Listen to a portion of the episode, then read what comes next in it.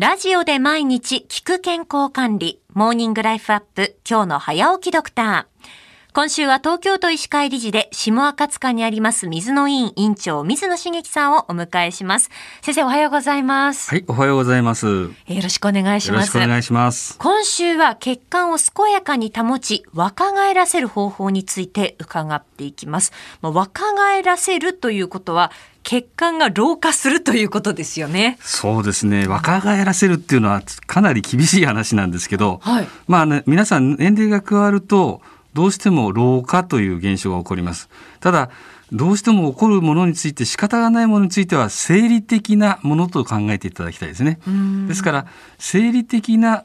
まあ、血管の老化は仕方がない。ただ生理的ではない病的な老化を防ぐことが重要になってくるかと思います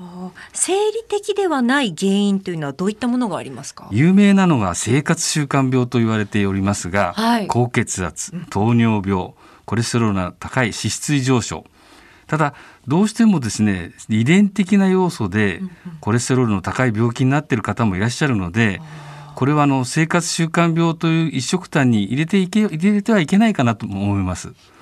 したがってそれについてはまあ治療を受けていただくということも一つの方法ではないかと思います。その動脈硬化であったりとか血管の老化というのはいつぐらいからこう始まっていくものなんですか？そうですね。あの今今お話ししましたように遺伝的な要素ですと、まあ、若い方でも起こるんですね。例えば糖尿病ですとインスリンが出てこない。そういう方に対してはやっぱりインスリンの注射を打たなきゃなりませんし、まあ、ちょっと普通のお子さんよりも早く動脈硬化が起こるなんていうこともあるとは思います。したがってそういった病気の背景をお持ちの方は残念ながら若くしてなってくる可能性は高いと思いますね。うんうんうん、運動と動脈硬化の関係性ってどういうものなんですか？皆さんご存知の通り血管というのはまあ、動脈と静脈があります。うんうん、まあ、静脈はさておいといて動脈硬化という考え方からすると、はい、動脈を硬くしないことが大事ですね。うんうん、で運動することで動脈が伸びたり縮んだりするわけです、ええ、これは筋肉の中とかいろんなところに動脈が流れてますので、まあ、そういった意味で筋肉の伸ばし縮みで動脈も伸ばし縮みで血液の流れも良くなってくると。これは物理的な状況から考えてもイメージとして捉えられることができると思うんですね。運動することでこう動脈を刺激してあげるようなイメージですそうですね。皆さん聞いたことあると思うんですけど足は第二の心臓ですっていう言葉聞いたことあると思うんですね、はい、足が一生懸命動くことによって心臓の働きを助ける。要するに心臓はポンプの作用ですから足を伸ばしたり縮めたりすることで心臓を助けるポンプ作用を足の筋肉が働かすっていう形になると思うんですね、ですから非常に足を動かすまあもちろん手もそうですけども体を動かすことは心臓の働きにサポートするような形を取るよということでさらに細かく見ていくと動脈の効果にも予防すると。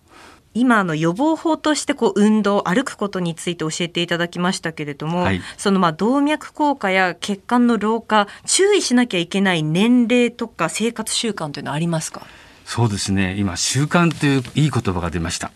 これ年取ってからですね遅いよという言い方はできませんけど若いうちからやっぱり習慣をつけておくことが大事だと思うんですね、うんうん、えー、何かにつけて階段を使うとかですねエスカレーターがあっても横に階段があれば階段を使うというようなことを意識して思っていますとそれが身についてしまえばそんなに苦ではないと思うんですね生活習慣でいうと例えば喫煙タバコというのはどうなんでしょうか？タバコはもう百害あって一理なしなんていう言葉もありますが、ええまあ、100害以上にもっとありますね今は。あの発がん性物質はたくさんあるというような言われてます、まあ、そういった面でもあのタバコっていうのは決していいわけではないです。これはもうタバコはやめた方がいいですね、はいえー、明日以降もまた血管を健やかに保つ方法について詳しく伺っていきます。水野委員長水野茂樹さんでした。先生明日もよろしくお願いします。よろしくお願いします。